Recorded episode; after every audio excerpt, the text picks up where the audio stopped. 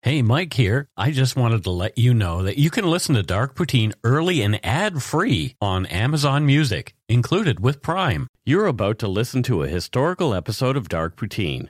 After episode 149, you will find Scott is no longer with the show. In an effort to maintain continuity and offer listeners as many episodes as possible, we are leaving the episodes in which he co hosted intact. Thank you.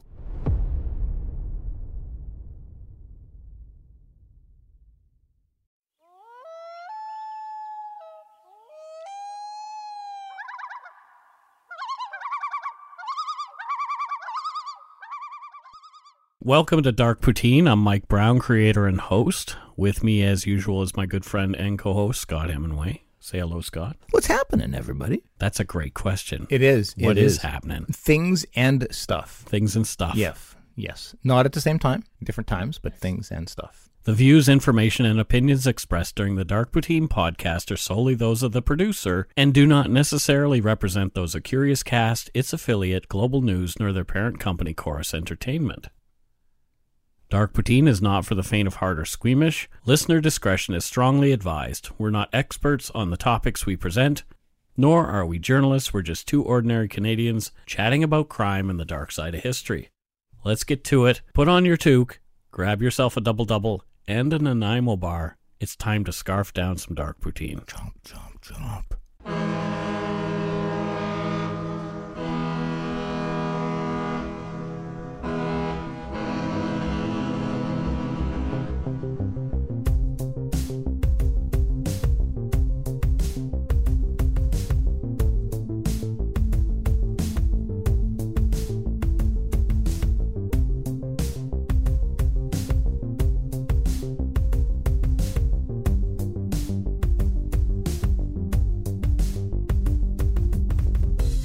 Oh my goodness, it's episode 65. Hmm, They just keep go- going one Right. digit higher every a week. digit high like it's like here's the next one Yeah. and then the next one after that is typically a number higher anyway um before we start, we want to thank our loyal listener, Catherine Buchanan, who's attended both our Victoria, BC meetups.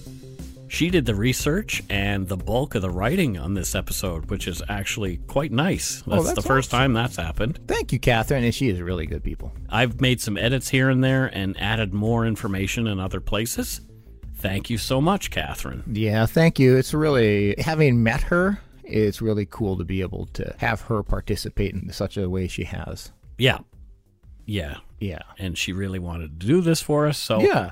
And it turned out really well. Beautiful. In the late evening of May seventeenth, 1981, two shots rang out in a quiet neighborhood across the street from the legislative buildings in Regina, Saskatchewan. One bullet shattered the sliding patio door and hit Joanne Wilson in the shoulder as she was washing the supper dishes. She was lucky this time and survived the attack. She would not be so lucky next time. Shit.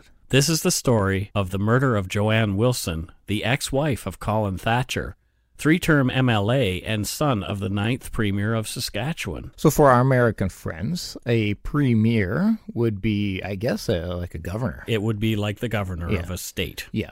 And an MLA would be just like your state representative Yes. would be an MLA. So a member of the Legislative Assembly. MLA. MLA. Joanne K. Giger was born on August 21st, 1939, in Osage, Iowa. Oh, I didn't know she was American. In 1944, the family moved to the idyllic town of Ames, Iowa, where she grew up. Or it might be Osage, but I'm not entirely sure. I'll just say Osage Sure. because that's that's kind of the way it looks. I like the sound of it. She was the second of four children to parents Harlan and Betty. Joanne has been described as very feminine and fussy about her clothes and hair. She was busy in school, joining clubs, and then getting a part time job when she turned 16. She loved to buy clothes and loved making her own money. I've been also described as feminine and fussy. There's, no, there's nothing wrong with that. Dope. No, I embrace it. She displayed her talent for decorating while working in the linen and drapery department of a store called Yonkers in Ames, where her boss allowed her to order materials, set up displays, and advise customers on appropriate curtains or bedspreads for their homes. Oh, okay. This planted the seed for her future passion for decorating. Her mother, Betty Giger, said that some of her fondest memories were of the two of them poring over interior decorating magazines until 3 a.m., dreaming of how they would decorate their homes. And that's from a Canadian tragedy by Maggie Siggins. That actually sounds like a really great memory. Like that's a what that would be something that you would look back on later in life and cherish. For sure. When Joanne finished high school, she decided to attend Iowa State University and enrolled in the home economics program. It was a four year degree program which many young women back in 1957 enrolled in. Most of them used the program to learn about homemaking, and Catherine wrote here, a sign of the times. Yeah, for sure. Yeah, yeah. In the book A Canadian Tragedy by Maggie Siggins, Joanne is described as being a good student, uh, but more importantly, she was very social. Hmm. She was outgoing and loved people and her circle of friends. She was strong, resolute, two qualities that would make her struggles with Colin so fierce and prolonged. She would not give up even when afraid. Siggins also writes that after Joanne moved to Moose Jaw, Saskatchewan, she made a wide circle of women friends from all walks of life. Many of these women would go on to support her over many years of battles with Colin Thatcher. Colin Thatcher was the son of Ross Thatcher, the ninth Premier of Saskatchewan. Born on August 25, 1938, he was the only child of Ross and Peggy. Reports and stories from friends and neighbors reveal Ross to be a particularly cruel and unloving father, fond of insulting his son for any minor reason. For example, while riding in a car with Ross's secretary when Colin was a small boy, he says, Dad, look at those bulls. And Ross replies, Those aren't bulls, they're cows, you nitwit. Jeez. Nitwit. No, yeah, nothing will like take the wind out of your sails than your father belittling you. Calling you a nit. Yeah. People who knew the family said that Colin could never please his father, and that much of the arrogance and bluster that Colin was so good at displaying in his adult years was a result of deep rooted insecurities. Yeah, I know that makes sense. Mother Peggy was shy and reserved and not demonstrative in showing love to Colin. After Ross was elected MP in 1945, when Colin was only seven years old, he was away in Ottawa much of the time. So his dad was elected a member of parliament. Mm-hmm. Peggy often accompanied her husband, leaving Colin in the care of the housekeeper at the family home in Moose Jaw, Saskatchewan. Colin told Joanne that he was desperately lonely during those 11 and a half years that his father was an MP. Yeah, I- I can imagine. As Ross Thatcher grew into an imposing, wealthy, and powerful political leader and businessman, his status influenced Colin and led Colin to believe his family was special and above the law. Oh no. And from the book titled Not Above the Law by Heather Bird, Ross would yell and scream at Colin in front of everybody, intimidating and humiliating Colin. He was also verbally abusive to Colin's mother, Peggy. And I guess the apple doesn't fall far from the tree. Yeah, you we see this so many times. Yep. So many times. It's uh it, we we definitely do tend to emulate our environments and when you're young and easily influenced, you're, you're absorbing that shit. Yeah. Colin went to work on his father's farm after graduating Iowa State with a Bachelor of Science and Master's of Science degrees in agriculture. Hmm. When Ross Thatcher died in 1971, Colin Thatcher wanted to pick up where his father had left off and got into politics himself. In 1975, Colin Thatcher became MLA for his first time, winning the riding of Thunder Creek as a Liberal. He crossed the aisle to the Progressive Conservative Party two years later when the polls were favoring the PCs to win the next election. Yep. The Liberals were pissed off with him for clearly a self centered move. Yeah, only 2 years he was with the liberals, is that right?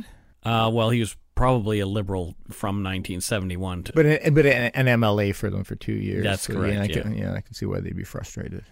Colin had met Joanne at Iowa State. Joanne introduced Colin to her family on Easter weekend of 1960, announcing she was pinned.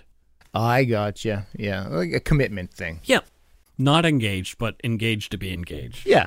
Yeah, a pre-engagement. The Geegers later recalled that there was nothing memorable about this first meeting, saying that Colin was quiet, well groomed, pleasant, and quite handsome. Okay. Betty said that when they came to Regina for Joanne's funeral, she saw a picture of Colin on television and was shocked. She said, in the book A Canadian Tragedy, he had developed that terrible scowl, and he's known for that scowl. There were mixed reviews from Joanne's friends about Colin. They ranged from comments like, I never understood what she saw in him at all, to, a guy we considered a playboy who talked about his father's money to he was exotic. That was the thing. Tough looking, but sexy. Interesting. Exotic. I don't know why he'd be described as what- whatever.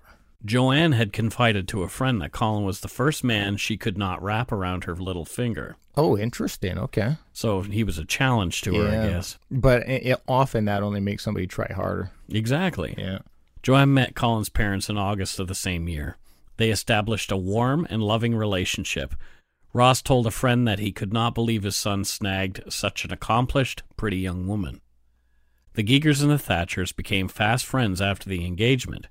Many years later, Peggy sided with her son during the bitter marriage breakdown. Yeah. Well, as indicated there and earlier, the father really is not a supportive uh, Guy, or, yeah. or kind or loving uh, individual for sure. Colin rented an apartment in Ames close to the Geeker's family home. He would cut their grass, take Joanne's little sister Nancy for ice cream, and be devoted to Joanne. Harlan once told Betty about their future son in law I sure hope they stay in love because if they ever fall out, he could kill her. Yeesh. Yeesh.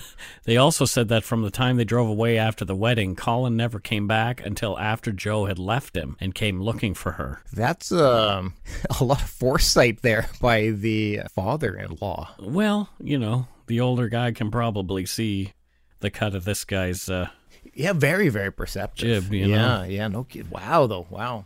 it's Jeez. like, well, is, is any guy ever going to be good enough for your girls, right? yeah, that, but that from that to I think you'll kill her Yeah, i- is uh, yeah, that's a bit of a stretch. it's, a, well, it's a bit of a jump. Colin and Joanne were together for 17 years. The first few years, Joanne taught home economics, a job she detested, and Colin worked on his father's ranch, which had grown to a huge spread by now. Colin and Ross butted heads over pretty much everything, with Ross continuing to call his son stupid, an ass, a jerk, not caring who was in earshot. Wow, what a dick. According to Maggie Siggin's book, the confrontations between father and son became the stuff of legends in Saskatchewan. Oh, wow. One story goes that Colin was so enraged with his father that he went out and castrated one of Ross's prize bulls. jeez. This may be a myth, as one rancher put it. There's not too many bulls who would have stood there and let him cut off their private parts. but this shows the magnitude of the problem. Yeah, the fact that people are creating Uh, Myths around. myths since that there's the, the proverbial smoke when there, where there's smoke, there's fire. yeah, there this was- is how much these two actually hated each other. yes, Yeah. yes. Joanne gave birth to their first child, Gregory Ross Thatcher, on June 26, 1965. Possibly, Ross felt guilty about his bad relationship with Colin, as Greg was the apple of his grandfather's eye and spoiled by the, both Ross and Peggy.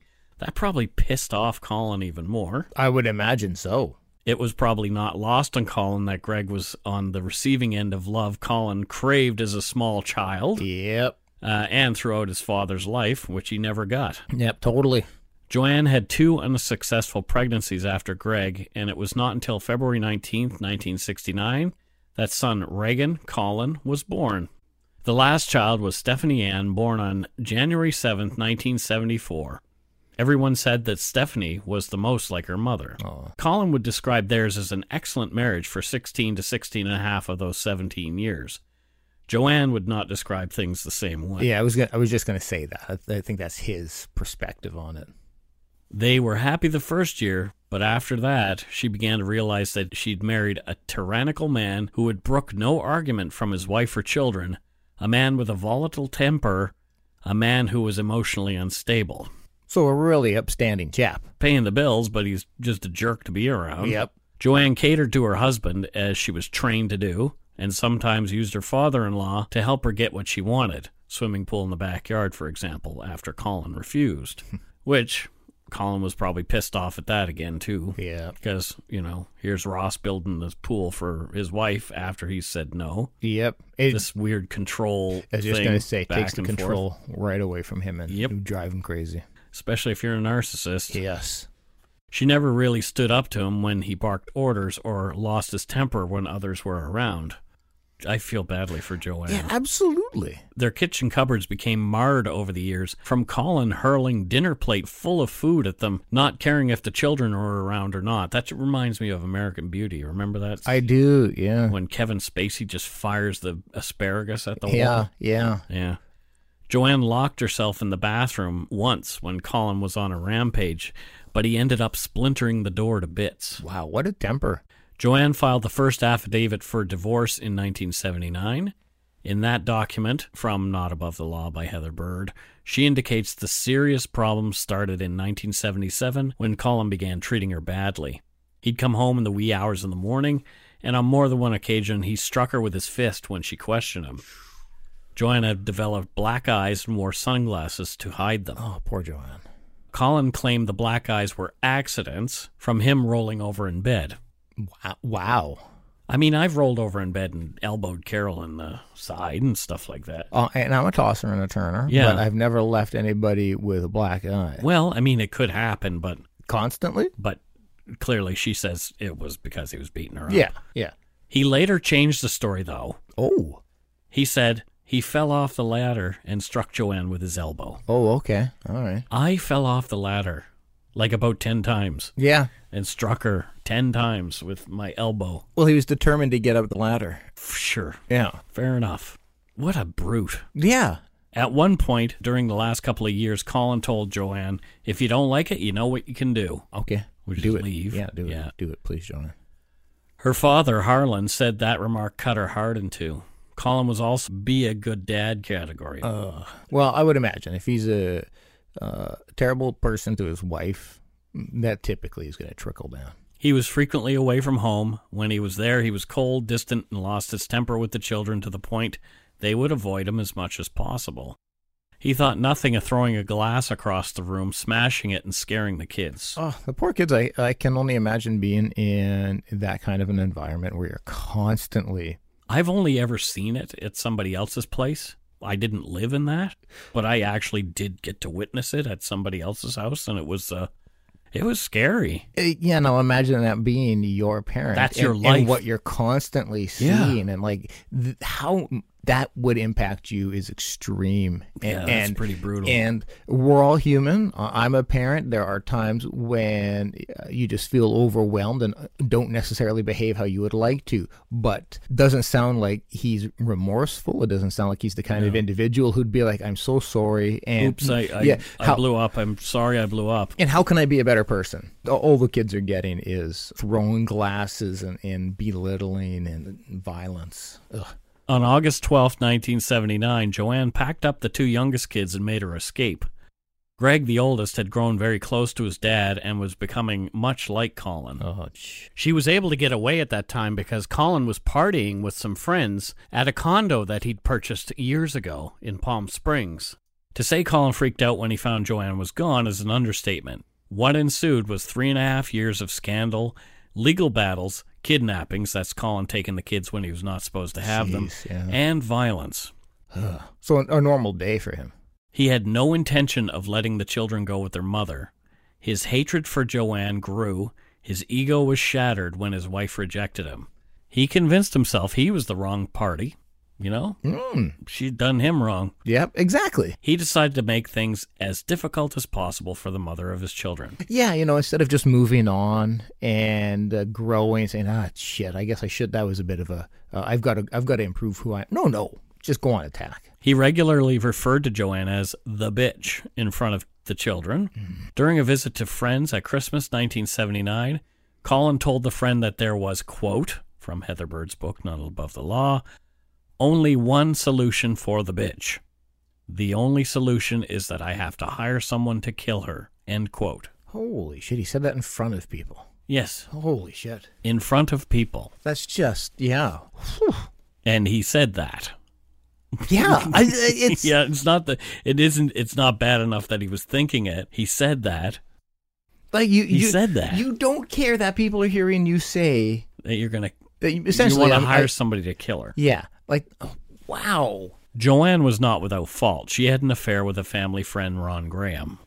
I can see how that would happen if Yeah. you're getting beat up and stuff. Yeah, yeah. And this you've was got- only after Colin had been having affairs and treating her badly for years. just going to say that, and then you've got somebody who's you know probably coming in and showering you with some kind words and stuff. Yeah. So when you're being made to feel like shit every day, yeah. and somebody comes along and doesn't make you feel like that, I can see why somebody would be interested. Yeah, I mean, Colin abused her physically, Yeah, emotionally. yeah, You know, she showed strength by leaving him. yeah. Absolutely, she did.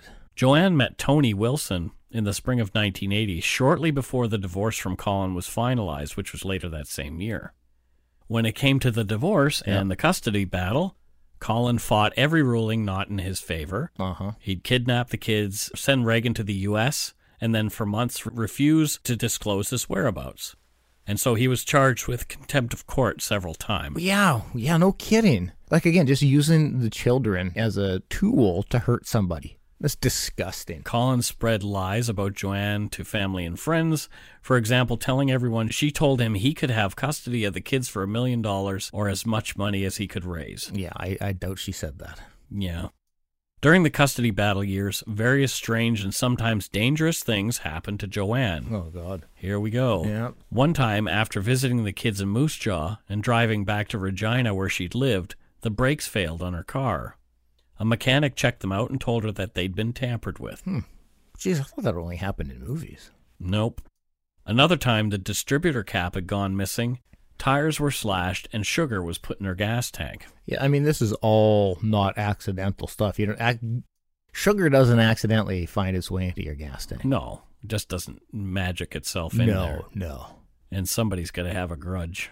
Ex- totally. I wonder who. No, uh, if there's only somebody in her life that is uh, If better. only we could figure who Yeah. might have done that. yeah, I'm gonna have to go back to detective school. One other incident was the garage door closing on the barbecue, which could have only been triggered by someone driving by and pushing the remote control that he had in his car, which is Colin. Yeah, I would imagine um, those remotes aren't widely distributed. No, Uh, so yeah. he still had it. yeah. Colin had encouraged Reagan to run away from his mother at every opportunity, and he began to behave like his older brother, developing disrespect for his mom. Oh God. You know, just poison your I- children it- against the against their mom. It's driving me crazy. Just because you don't like somebody Hmm. Mm, doesn't mean you need to taint everybody else's perspective. You said taint. I did, and I like saying it. Greg was already living with his dad, having refused to live with his mother as he developed a deep hatred of her, fed by the lies and manipulative tactics that Colin employed to turn the children against their mom. He just needs to win, doesn't he? Yeah. Like he just yeah. Fuck. again from Not Above the Law, is a statement made by the judge, M.A. McPherson, who is trying to get the custody battle settled. Uh, this kind of sums it up. I know Mr. Thatcher much better now. His methods and purposes have been to destroy his wife in the minds of their children. In so doing, he has gone a long way toward destroying the children themselves. That is well said.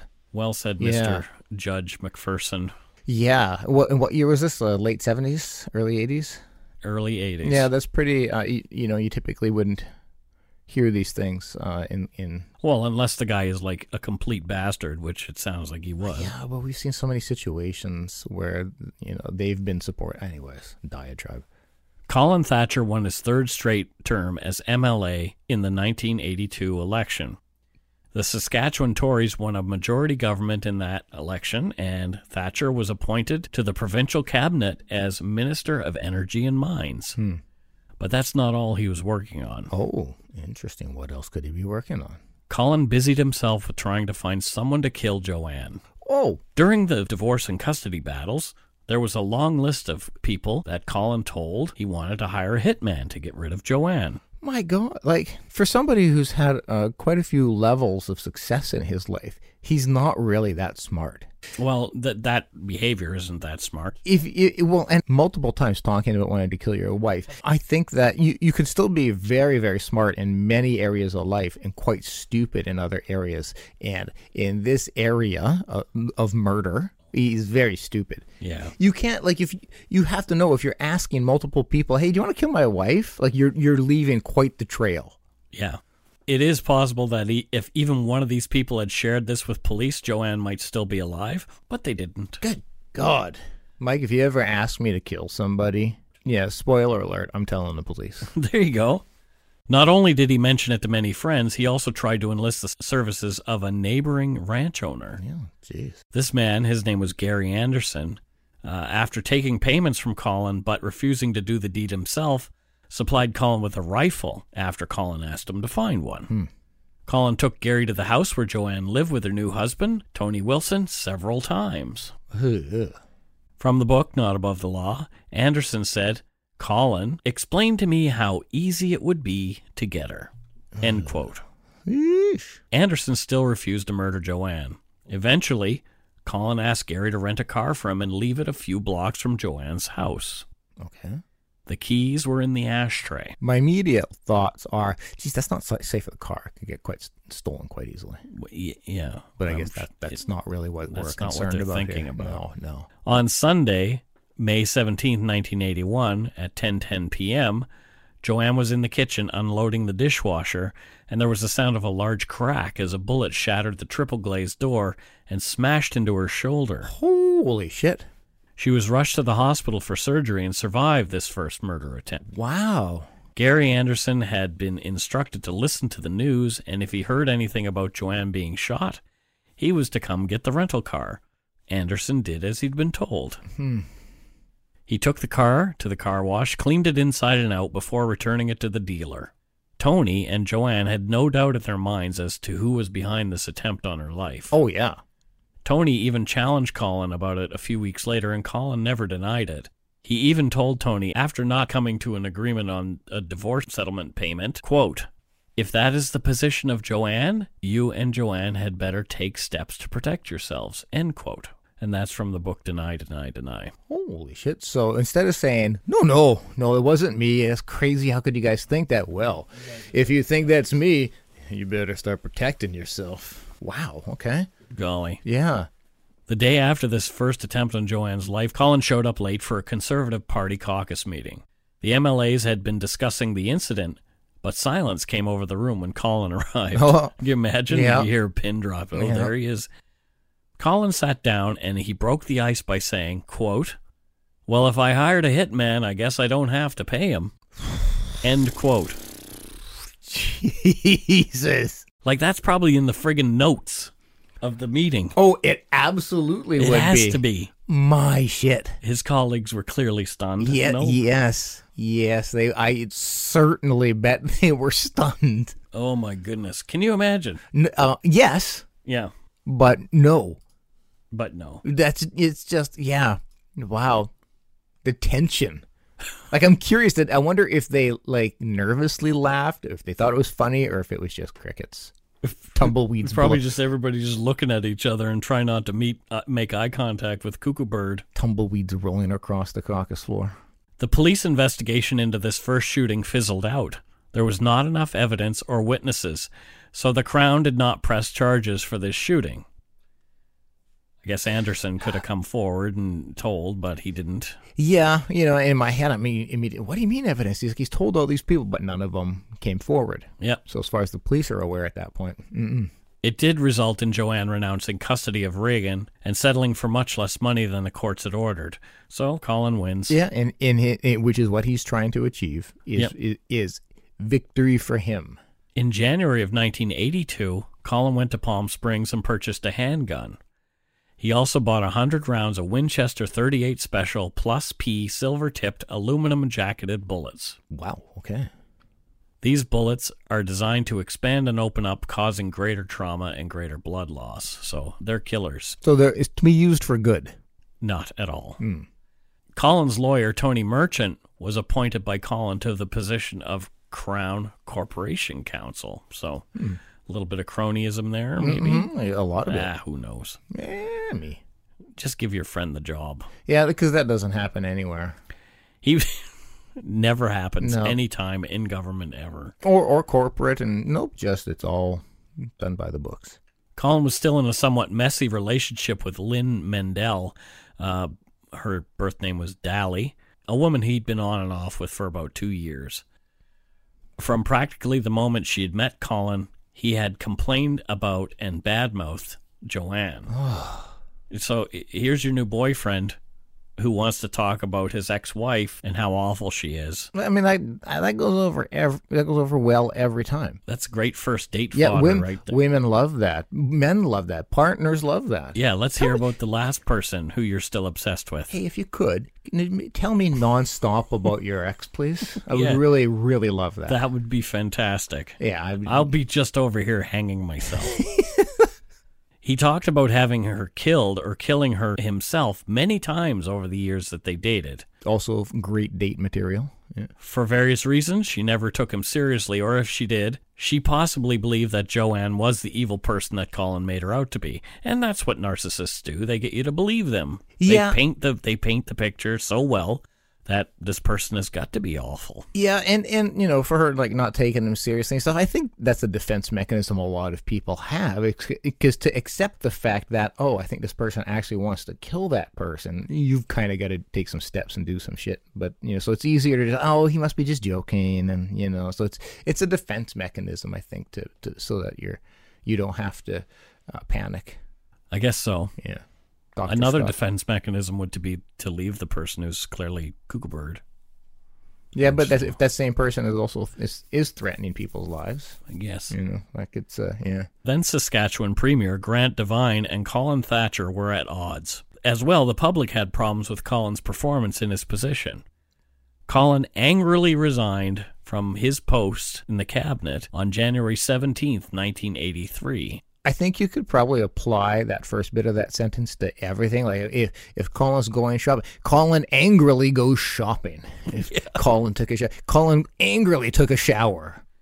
So we'll take a break here, and when we come back, we'll be talking about January 21st, 1983, just four days later. Wow. Okay.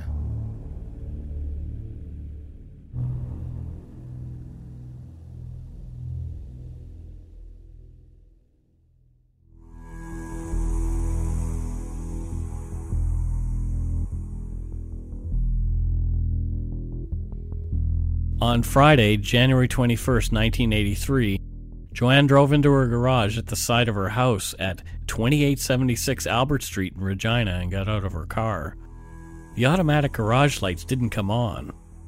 Joanne was grabbed roughly by an assailant who, while holding her by the throat with his left hand, began raining down blows with a sharp object, slicing and stabbing deep into her head. Joanne whimpered and screamed as the attack ensued. No one inside the house heard her. The 22 year old housekeeper was making dinner. Seven year old Stephanie was watching TV, and Joanne's husband Tony was in bed with the flu. Joanne was bludgeoned no fewer than 47 times, then shot behind the right ear, which ended the attack. She'd been hit in the head at least 22 times, opening large gashes. Joanne's hands were battered and cut due to defensive wounds. She'd reflexively thrown up her hands to protect herself from the brutal attack. Her left arm was broken by the force of the blows, and her left pinky was nearly severed. The bones in the palm of her right hand were broken as well. Although the murder weapon was never found, it is believed that it may have been a sharpened meat cleaver. A neighbor, Craig Dotson, was walking home from work when he heard strange noises coming from the Wilson's garage. He walked past the house but turned around as the sounds got louder. There was a loud pop, and then he saw a man walking away. He didn't connect the two until he walked over to the garage and saw Joanne's body lying on the floor. He ran back out to try and spot the man again, but there was no sign of him. He then alerted the Wilson household and the police were called. Before the police arrived, Tony had leapt from his bed and, in shock, knelt near the body of his wife of only two years. The police arrived and secured the crime scene. On top of a snowbank, just near the garage, the police discovered a credit card slip from a gas station. The credit card number and signature on the slip were Colin Thatcher's. The coroner who performed the autopsy said that it is unlikely she would have survived the bludgeoning even if she had not been shot. Whew, that's uh hella brutal. Right? Jeez. So that doesn't sound like a hitman.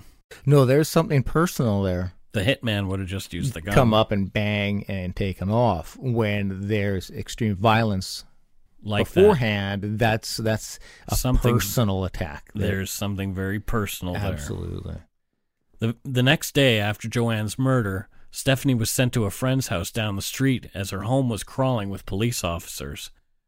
While she was playing in her friend's room, Colin showed up unannounced with his lawyer, Tony Merchant, son Greg, Sandra Hammond, and Lyle Stewart, a political ally of Colin's. Hmm. They entered the house by the patio doors, which were not locked.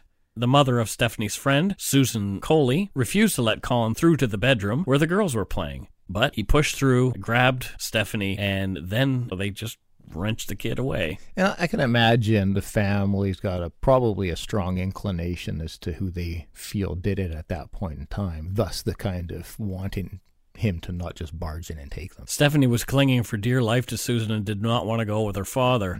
Susan had to let go when Greg got too physical with Stephanie, and the girl was taken by her father out into the cold with no boots or winter coat on. Like holy shit! Isn't it enough that you just you, your mom was just killed? Yeah. and and then you're, there's li- literally a tug of war with you. Yeah. Like, oh, talk about not caring about the kid. From a Canadian tragedy, not only did Susan suffer with sore wrists, elbows, and neck for days after the confrontation, but the week that followed, she had three flat tires after not having one flat tire for over six Oh, years. Wow. And the fact that she was that sore is good. We, it makes it very clear that it wasn't just some kind of like shove out of my way. Like, no, it, it was pretty violent. Her phone rang late at night, too, with nobody on the other end. Joanne's lawyer, Jerry Garand, was contacted by Tony Wilson about the abduction of Stephanie. Hmm. Later that evening, Colin was arrested on abduction charges and Stephanie was returned to Tony Wilson. Oh, that's good. But again, just like what this poor child is having to go through in such a short span here is just, oh, Well, eventually, Tony Wilson gave up fighting for custody of Stephanie after Joanne's murder, as the courts will almost always award custody to the surviving parent.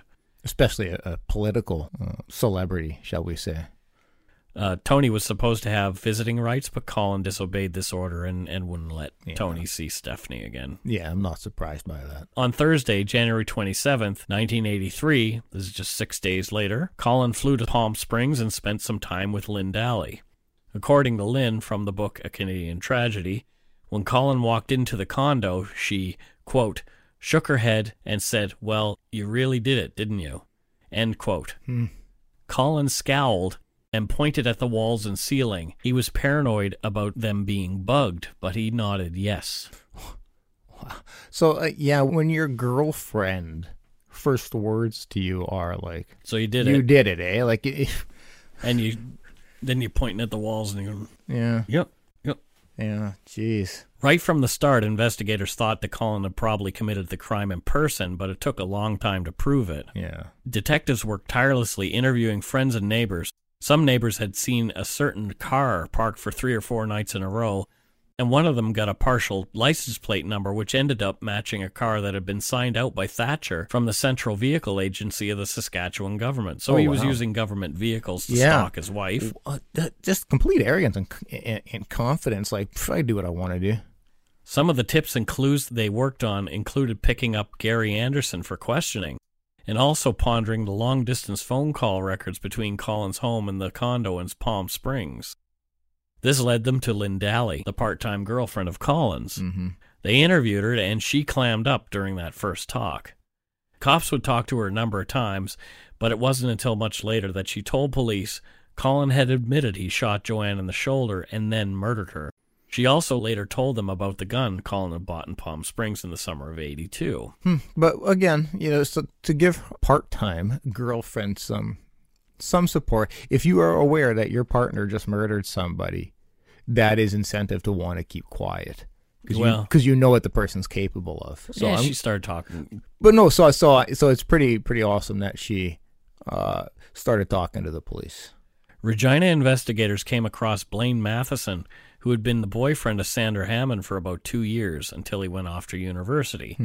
Sandra Hammond babysat and did housekeeping for Colin. She was known to do everything in her power to prevent Joanne from seeing the children.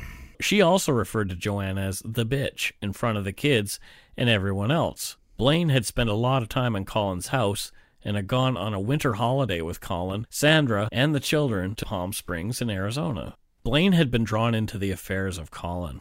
Uh, when Blaine was questioned by police after the murder, he said that Sandra had told him that Thatcher had agreed to have a hitman come up from the U.S. to kill Joanne. He also shared that he'd seen a rifle in a rented car parked in Thatcher's garage before the first shooting. Hmm. This led police to the discovery that Gary Anderson had rented the car and was the first real piece of evidence that there was a relationship between Gary and Colin. Hmm. The police had suspected Gary of being involved.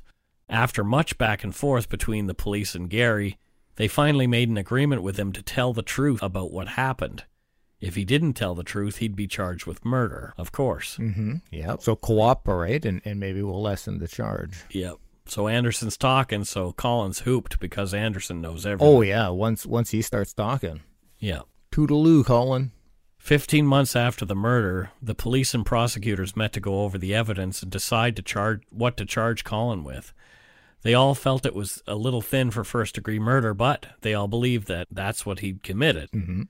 They decided to see if they could get a recording of Colin talking about the situation. Oh. So they approached Gary Anderson. Gary was the best person for the job, and he decided that he would go ahead and wear a wire and have a conversation with Colin. Hmm. On May 1st, 1984, Colin met up with Gary at an abandoned farm where they had this talk. From court documents, the two start talking about having gotten rid of evidence from the recent crime, and Thatcher alludes to the earlier attempt on Joanne's life, expressing concerns that police may find something from that. Hmm. And if that weren't enough, uh, the exchange kind of ends like this Thatcher says, Okay, and just remember there are no er problems, and uh, there won't be unless they trip over something, and I got no intention of giving them anything to trip on. And Anderson says, Kay. And Thatcher says, There's no loose ends, like, you know, there's nothing for them to find, you know? And Anderson says, It's all been. And Thatcher interrupts, All. And Anderson finishes, Taken care of. And then Thatcher says, Sure, heavens yes, heavens yes. I'm, uh, but I still don't trust the bastards for bugs. Mean, I don't know whether there's any possibility that's why when we talk, uh, just assume the bastards are listening. Well, they were. they were listening, uh, because your friend who you're talking to about bugs Is bugged. Is, is bugged. yeah. Mm-hmm. You, you were bugged. This gave the final piece of evidence that was needed to arrest Colin Thatcher and charge him with first degree murder.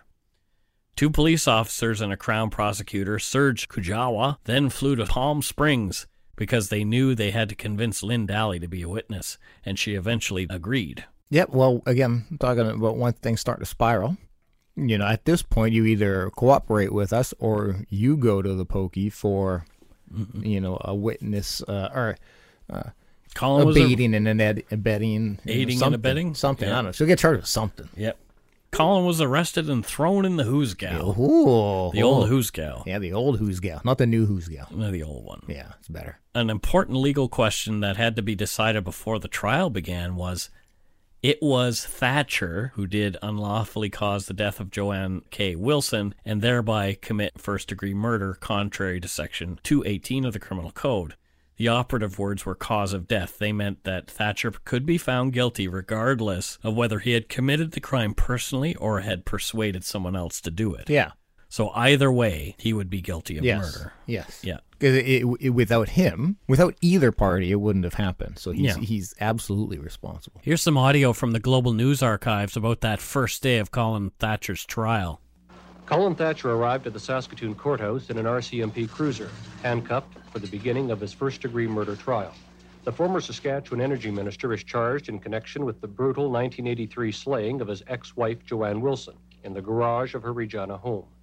Addressing a five woman, seven man jury, Chief Crown Prosecutor Serge Kuyava said he will present evidence that Thatcher attempted to hire a farm neighbor to kill his former wife. Kuyava claims the neighbor refused but did supply guns, ammunition, and cars. The prosecution also maintains Thatcher admitted to a former girlfriend after the murder that he killed his ex wife. The first witness, Regina Police Constable Brian Frickland, testified a credit card receipt from a Karen, Saskatchewan service station was found at the murder scene. It had Colin Thatcher's signature, but Thatcher's fingerprints could not be found on it. A passerby, Craig Dotson, testified he was attracted to the Wilson garage by screams, only to find Mrs. Wilson's body and a bearded, long haired man leaving the scene. During the course of the trial, the Crown is expected to present a tape recording of a conversation made between Colin Thatcher and the man alleged to have helped arrange the murder. Colin Thatcher's former girlfriend, to whom Thatcher is alleged to have admitted killing Joanne Wilson, is also expected to testify. The first two days of the trial had several eyewitnesses and police officers give testimony. Several people had been seen sitting in a car in an alley behind the Wilson house, with the engine not running, but someone sitting inside. As it was January in Saskatchewan, it struck the witnesses as unusual. Yes, that'll be a bit chilly. Craig Dotson had only a quick glimpse of the man walking away from the garage, and it was dark out. And of course, the defense lawyer hammered away at him for the sketch that looked nothing like Colin Thatcher, which was produced shortly after the murder. But we all know eyewitnesses are usually not the best witnesses. Yeah, yeah, especially uh, descriptions of what they see are surprisingly inaccurate. Well, it was a bit rough for the prosecution because, you know, they banged away at it that way. It is a hole that they can poke. Collins' lawyers worked over prosecution witnesses. Lynn Daly proved to be an articulate and candid witness. The whole province of Saskatchewan, indeed Canada, was now following this trial. For some of them, the comment Colin made to Lynn after the murder was all they needed to conclude that he was guilty. That comment was, It's a strange feeling to blow your wife away. Holy shit! Yeah. Um. So that's hearsay. I mean, she's saying that's what he said. But that, but you know, uh, a juror that will resonate with them because that's What did he say to you? He said it's a strange feeling to blow your wife away. oh okay. So that's that's very helpful. Yeah. That will resonate. The jury will like oh Oh, there's more. oh is there Gary Anderson took the stand on Monday and Tuesday of the second week of the trial. Crown prosecutor Serge Kujawa led his witness through the history of his relationship with Colin Thatcher beginning in the fall of 1980. Gary explained the meetings with Charlie Wilde, a so called hitman, the passing of money from Colin Thatcher to Gary, providing Colin Thatcher with a, a car three times, the visual inspections of the Wilson home and alley, the 357 used in the murder, and the final cleanup. okay When it came time for the prosecution to introduce the tape of Anderson and Thatcher, Collins' lawyers objected. So the jury was excused while lawyers and judge decided whether or not the taped evidence could be used. In the end, it was accepted into evidence. phew good Uh, when asked later, the audience in the courtroom would not describe this conversation as innocent discussion between two law abiding citizens. oh Uh, the entire transcript of the taped conversation is available in numerous books on the case. So if you want to look it up, you can. It's it's definitely findable. Yeah. It's, it's kind of boring. yeah I would frankly. I would imagine so a lot of discussion for a little bit All three of Colin and Joanne's children attended the trial every day, including 10 year old Stephanie and Colin's mother, Peggy. I can't imagine the effect on the children hearing, you know, okay, even the sons who were so in their father's camp, hearing, your dad is a murderer, your dad is a murderer, your dad is a murderer. there's no way it doesn't mess you up because even if you are still on your father's side Yeah. and, and believing that he's innocent and that this is just a conspiracy or he's being framed like that's the to have to be a, a young Yeah. individual and dealing with did my father kill my mother like Yeah. that's gonna just that'll screw you up right especially there. at 10 you're you're 10 years old and you have to have to hear this and sort of like absorb all that information about your parents and, Oh, and poor Stephanie being in the house when she was killed, having been torn from uh, people in the house the next day. Like, Yeah. oh, at such a young age. yeah Oh, the last crown witness charlie wilde relayed the story of meeting gary anderson who approached charlie about committing murder charlie a man with criminal convictions all related to drugs and another friend of his pretty much milk colin for thousands of dollars hmm. They had no intention of murdering anyone, but saw this as an opportunity to make some easy money. So that that happens all the time. Yeah, it's it, we hear it quite often. yeah. in- What are you gonna do? So I You so know, yeah. Oh, I'm gonna go to the police and tell them that you took my money. yeah. Well, yeah. No, you're not. because you know. Oh well, what what was the money given to them for? Well, I was I was asking them to kill my wife, but you know. Charlie stood up well on the witness stand, and the defense lawyer was unable to get any comments from Charlie that would help Collins' defense. At this point, Serge Kujawa announced, That's the case for the Crown, my lord. Well, So on Thursday, October 25th, the defense began calling their witnesses to refute the prosecution's case. That's what they're supposed to do. correct. Experts, character witnesses, and those providing alibis would, in their words, show Colin Thatcher not guilty. Oh, totes. Yeah, totes not guilty. Dramatically, both Colin and Joanne's sons, Reagan and Greg, had provided alibis for their father for both shootings. Prosecutor Serge Kajawas was able to poke holes in their testimony. Yeah, you shouldn't have to be that young and testifying in the case uh, of your, a parent being murdered. Like, I just a, well, I think I think Greg at the time would have been in 20, 20, you know. yeah, it's still though. Uh, if your parent passes away from cancer or a car accident, that is difficult enough to process. Let alone one parent had killed the other. Yeah. and you're kind of being caught in the middle of picking here on on a, on the stand like oh Yeah, for sure. More witnesses took the stand to give testimony about having seen or spoken to Colin Thatcher during the time he was supposed to have been committing murder. Some of these people received phone calls from Colin Gregg, Tony Merchant, and Gary Albright, Colin's lawyer, just before their affidavit to refresh their memories. Quote, This called the timing of when Colin was at home eating dinner into question, so the timelines were a little off. mm-hmm Gary Albright, Thatcher's defense attorney, put Colin on the stand. Albright led Thatcher through a glowing history of the Thatcher family and their successes in the business and political world. okay i'm still like you- putting colin on the stand like, we hear all the time Don't do it. don't do it so The second topic was the marriage. Colin once again described in mostly glowing terms how it had been wonderful for most of the 17 years. Then he comments that Joanne was going through, oh, justice syndrome, whatever they call it when somebody approached 40. uh aging is that the syndrome like what menopause doesn't usually happen till like 50 right I, i'm assuming he's like implying midlife crisis or, Or something. depression or something like that but uh whatever yeah who cares so her fault essentially is Yeah, what he's, he's saying blaming her. it's her fault he goes on to say he wanted to help her he tried to behave better uh, he knew that he had fallen short over the years oh there you go he's a little contrite now when it's Mm. convenient yeah exactly she packed up the two youngest and left him when he went away what Yeah. a shame yeah no i mean uh it's all all her fault all her fault, or that was the only time she felt safe to leave the prick. exactly albright then questioned colin about the tape recorded conversation with gary anderson Colin explained everything away, saying it was cowboy slang, or he didn't even know what Gary was talking about, but he agreed with him anyway. Cowboy slang. Cowboy slang. Hmm, interesting. Y'all. Yo. Serge Kajawa wanted to get Colin Thatcher, quote, roaring mad during the cross examination. He succeeded early on, and this show of anger was a good thing for the jury, press, and the audience to witness. Yeah, this is why you don't let the defendant take the stand, especially in, In a a case like murder this, where- because clearly they've got anger issues. But I guarantee you, it was Colin who was saying to his lawyers, "No, I need to take this. They will see. I because he's used to being able Sure. to smooth talk Because he's a people. narcissist. yeah, and he thinks so. But uh, wow, so he showed that he was uh, he showed some anger, did he? Serge aggressively questioned Colin about the alibis his family and friends had provided, the fact that the marriage was not nearly as good as Colin stated, and hammered away on the tapes that Gary Anderson had made. Hmm. Finally, Serge attacked Colin by having him admit, on the night of Joanne's murder, when he knew his daughter Stephanie was with her mom, he did not call the Wilson residence to see if she was okay. Oh.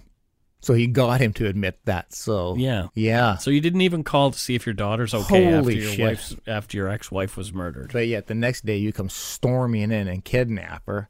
But you don't call the night it happened. Sweetheart, my daughter, my love, are you okay? Are you okay? Is there anything you need? I heard s- the most horrible thing happened. Yeah, what what can daddy do for you? Yeah. No. Nope. No. Interesting. Yeah. A surprise witness more or less fell into Kajawa's hands.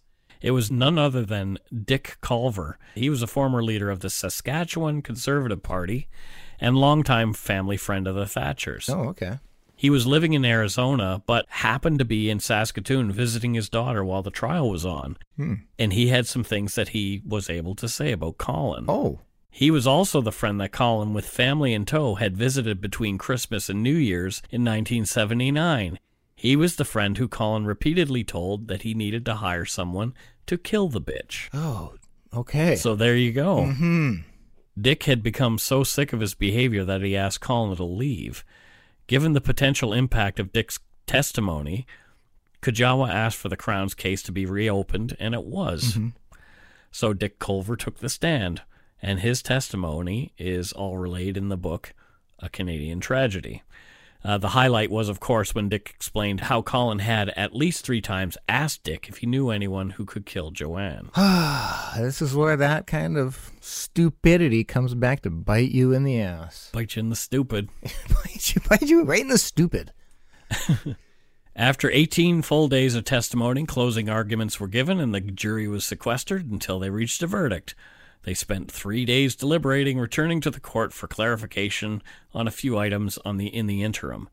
However, on Tuesday, November 6th, the verdict was reached. Let's let this audio from the Global News Archives tell you what the jury's decision was. Colin Thatcher has been found guilty of first degree murder in the January 1983 killing of Joanne Wilson, his former wife, with whom he went through a bitter separation, divorce, and child custody battle, which began in 1979 and ended with her death four years after.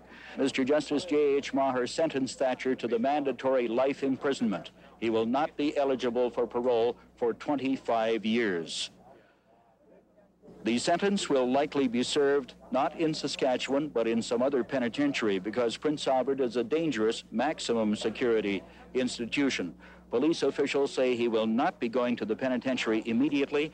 He will be held in custody in either Regina or this city for 30 days so that an appeal can be lodged with the Saskatchewan Court of Appeal. that this is always a tragic waste of a human life, and it seems to be magnified when you have a man with so much talent and ability.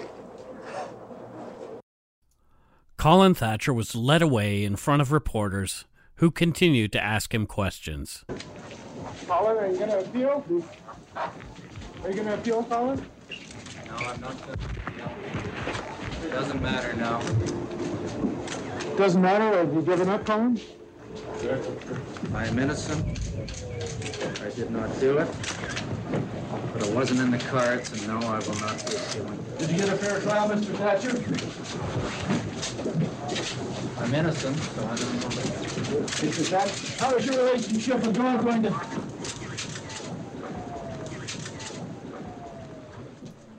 What a media circus.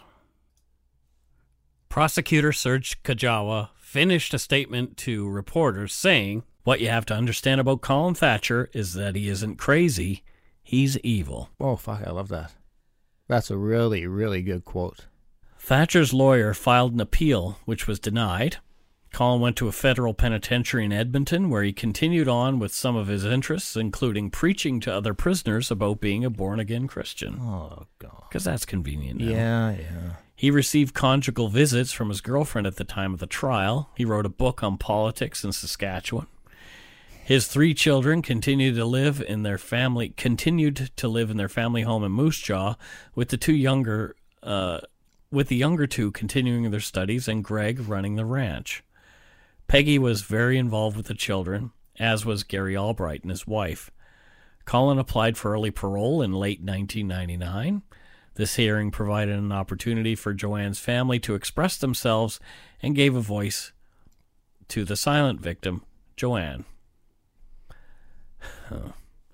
They spoke about the division in the family that occurred right after the murder. No longer were the children to see or play with their cousins.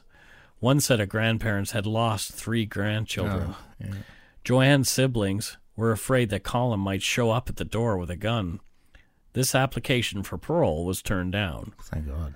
Several more attempts were made over the years, with Thatcher being granted partial, then full parole in 2006. So he's out and about. Yeah, well, this all happened. I was pretty young when it happened, but I remember a lot of it from the parole hearing and him getting out. That was quite the uh, uproar.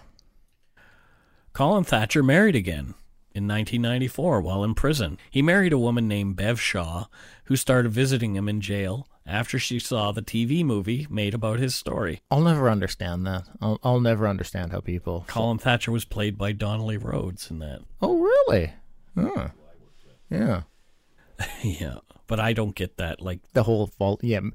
chasing Ted Bundy or Danny Rolling or somebody. Yeah. You know, there are a lot of people in prison Richard who are there for, Ramirez. for fairly, uh, eh, I hate saying innocuous, but, you know, like possession of marijuana. Sure, fall in love with them, marry them. Yeah. But uh, a murderer, a convicted murderer. Like, Yeah. what do you, how do you think that's going to go? It's pretty bazonkers. Yeah. Oh, well, whatever. Thatcher wrote a book about this case entitled Final Appeal Anatomy of a Frame. Oh, fuck off. Even the title pisses me off. Anatomy of a Frame. Mm. So I'm not my fault. He was immediately taken to task over profiting from his crimes. Yes. Here's some audio from Global News talking about the outcome of that case. No, I have no comment. It appears Colin Thatcher will not get the last word after all. A judge ruling yesterday the convicted killer cannot profit from his novel, and now comes word the author has had enough. Colin Thatcher, the man behind the 380 page novel, is now choosing his words very carefully.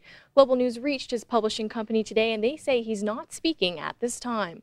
he was basically fed up with courts and hearings and judgments, and he didn't want to proceed. Who is speaking up, however, is his publisher, saying the ruling violates Thatcher's basic rights. If you deprive someone of the royalties from legitimately writing a book, then it acts as a deterrent for anyone else who might think about writing a book. But not everyone is upset over the ruling. This longtime women's counselor hopes this will stop books like this from going to print. I think it's important for people to realize that when someone commits a crime that they're not going to profit from it later on and I think that's very important for people to hear. At this bookstore, the novel's controversial origins aren't slowing sales. The uh, response was very good when it first came out. It's uh, slowed down a bit now, but at Christmas it was a huge seller. We didn't even have stock of it at Christmas. Readers also aren't quite ready to write off Thatcher just yet. Well, I just feel like any human being if they have served their crime and they have uh, reconciled and um, and done their time that they should be able to like you would expect them to make money if they get a job So, what if you write in the prison? Aren't those words your own anyway? And why should someone be able to steal your words and your profits? An estimated 8,000 in profits that will now have to be repaid to the province. Amanda Ferguson, Global News. They had turned over as much as $14,000 in profits from the book to groups helping people affected by domestic violence and assisting survivors of homicide. Well, that's good. Way to go, Saskatchewan. so, that, dear listeners, is the story The Murder of Joanne Wilson by Colin Thatcher. Yeah, I don't. Uh, uh, a complete narcissist, clear cut case of narcissism here. Yeah, Just knowing and hearing that he's caused so much damage that it's all on him. He's the one who has done this, but yet accepts no accountability in it and blames others. Like just a, just a piece of work. A real piece of work. Yeah, yeah, and and he's out. He's out. Yeah, Colin Thatcher is out. He's out and about. He's out and about. All right. So before we go, uh, we want to thank uh, some Patreon patrons for their patronage. Yes, we do. I said patron a lot. You did. Uh, first up, Lacey Oliver from Lumby, BC. We we see Lacey a lot in the Yumber Yard. Thank you, Lacey. Yes, Lacey, thank you. You are totes my goats. Awesome sauce. All of those things. All of those things. Yeah. Uh, Keely O'Brien, and she's from Castle Rock, Colorado. Sweet, hey. Not Castle Rock, uh, Maine, where a lot of the Stephen King stories Oh, yeah, I was take excited place. there, but hey, thanks, Keely. Next up, Lucas Gustafson. Hey, Lucas. Ooh, where's Lucas from? So uh, he he's from uh, oh where was it? I, uh, not Denmark. Uh, uh, I believe it's Sweden. He is the brother of UFC fighter, you know, Gustafsson. Okay. Yeah, he's a Sure. he's a UFC fighter. This is his brother. He fought John Jones uh, mul- multiple times. Some people think he won the fight against John Jones. Anyway, so this is his brother. He's his main training partner. Yeah. and just one uh, top notch athlete. So uh, Lucas, Thanks for joining. Give my sh- give some uh, give my respect to your brother. There you go. Yeah. Christine Cassis uh, from Bellevue, Nebraska. Oh wait, is it Bellevue in Nebraska?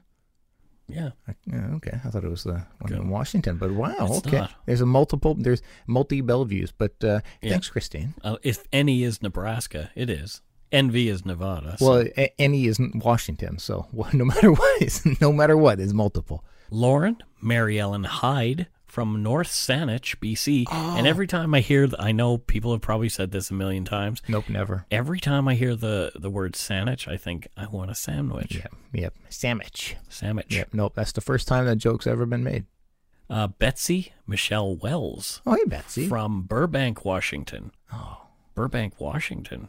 Why does it say Washington? I thought Burbank was in California. Well, I guess it's in Washington. oh, Yeah, we're learning a lot about geography today. And then people Thanks, correct Betsy. me, but I don't know. Like It's that what's- says it- WA. It's what it says here. Oh. Okay. Jeremy Thomas. Thank you, Jeremy. Hey, Jeremy. Thank you. Uh, I think Jeremy Thomas yeah. is uh, actually he lives in Antarctica, Oh wow. and he's he's actually uh, into penguin husbandry.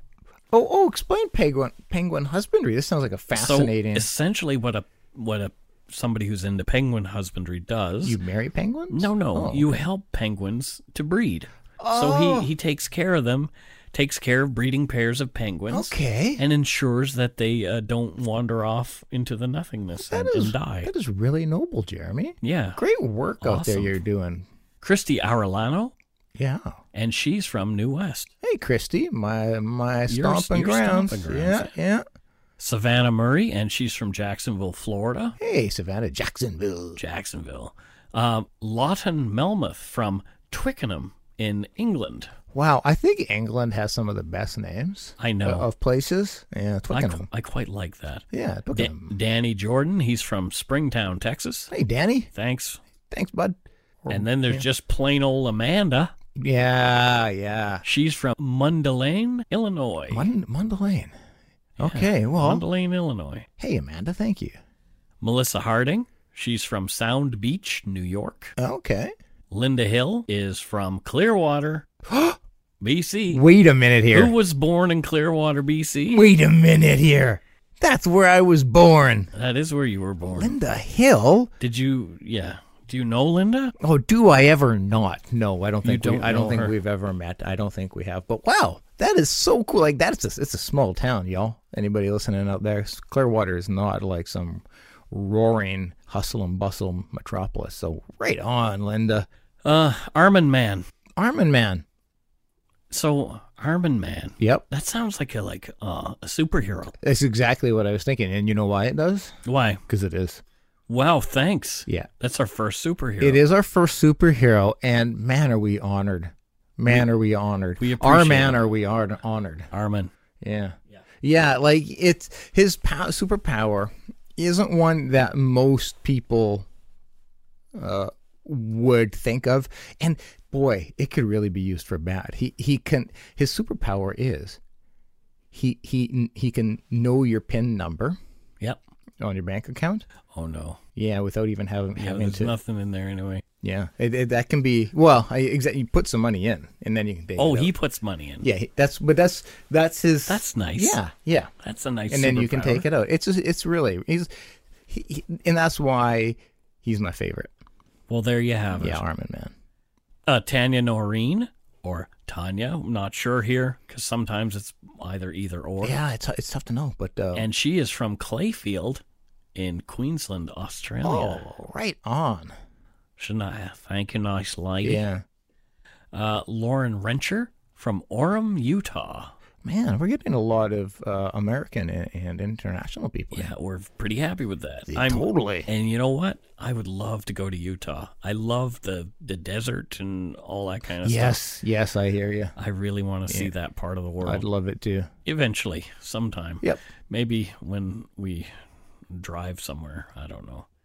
Uh, and last but not least is Jennifer Guidry, and she's from Winston-Salem, North Carolina. Oh, cool. Hey, Jennifer, thank you. Thank you Thank so you much. all. Thank you all for your support. Yes, absolutely. Thank you, all our patrons, past and present, for your support.